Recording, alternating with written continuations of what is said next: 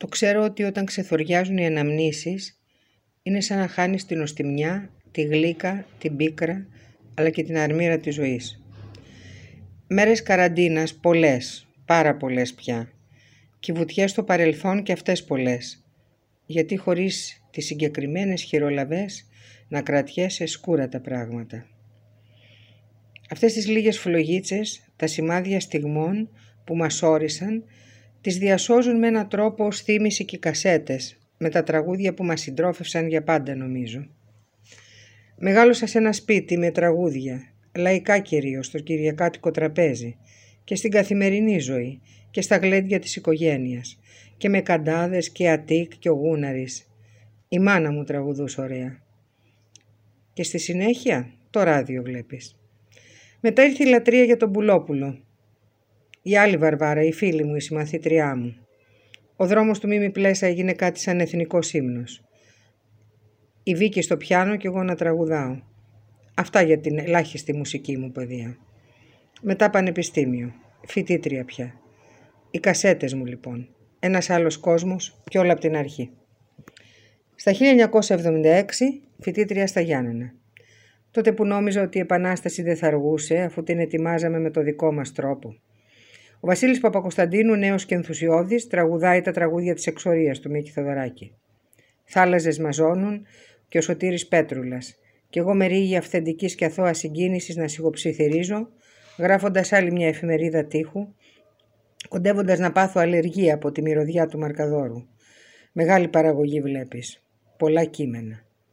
Μετά ένα βράδυ στη φοιτητική αιστεία. Μικρό στενό δωμάτιο, ολοκένουργια, μεγάλη παρέα, στριμωγμένη, να ξεχυλίζει η φρεσκάδα και η ορμή της νιώτης μας, ακούμε την Αρλέτα στο ταξιδεύοντας και το κορίτσι που δουλεύει στην Ομόνια. Σβηστά φώτα θέλαμε και ατμόσφαιρα. Το κόκκινο πλαστικό καπάκι μιας ζαχαριέρας πάνω στο φως, τσιγάρα, ποτά και ξαφνικά καπνί και το πλαστικό να λιώνει από την λάμπα του φωτιστικού. Νομίζω κάηκε από τη φλόγα μιας φωνής που μας όρισε. Δεν έγινε και τίποτα, η κασέτα συνέχισε να παίζει, δεν μας σταματούσε τότε τίποτα. Και ο φόβος άγνωστη λέξη. Και μετά μια άλλη κασέτα, τα τροπάρια για φωνιάδες του Θάνου Μικρούτσικου.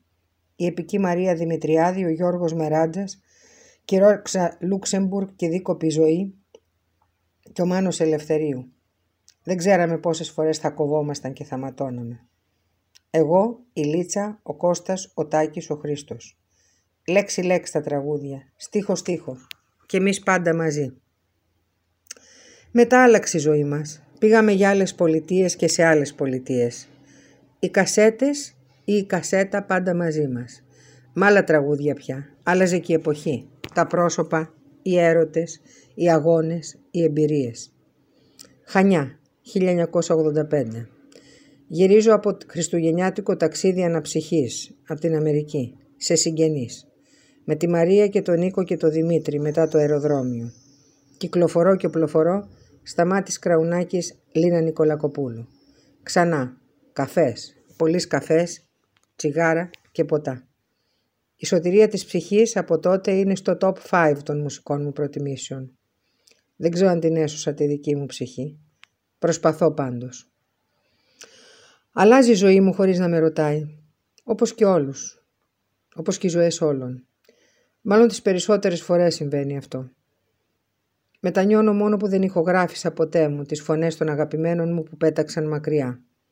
Αλλά η νύχτα και στη νύχτα και στην άκρη ησυχία, στην άκρα ησυχία τους φέρνει κοντά μου γιατί μια μυστική κασέτα αρχίζει να παίζει και αυτοί μου μιλάνε από εκεί μακριά και αυτό νομίζω ότι είναι το παντοτινό τραγούδι της ζωής μου.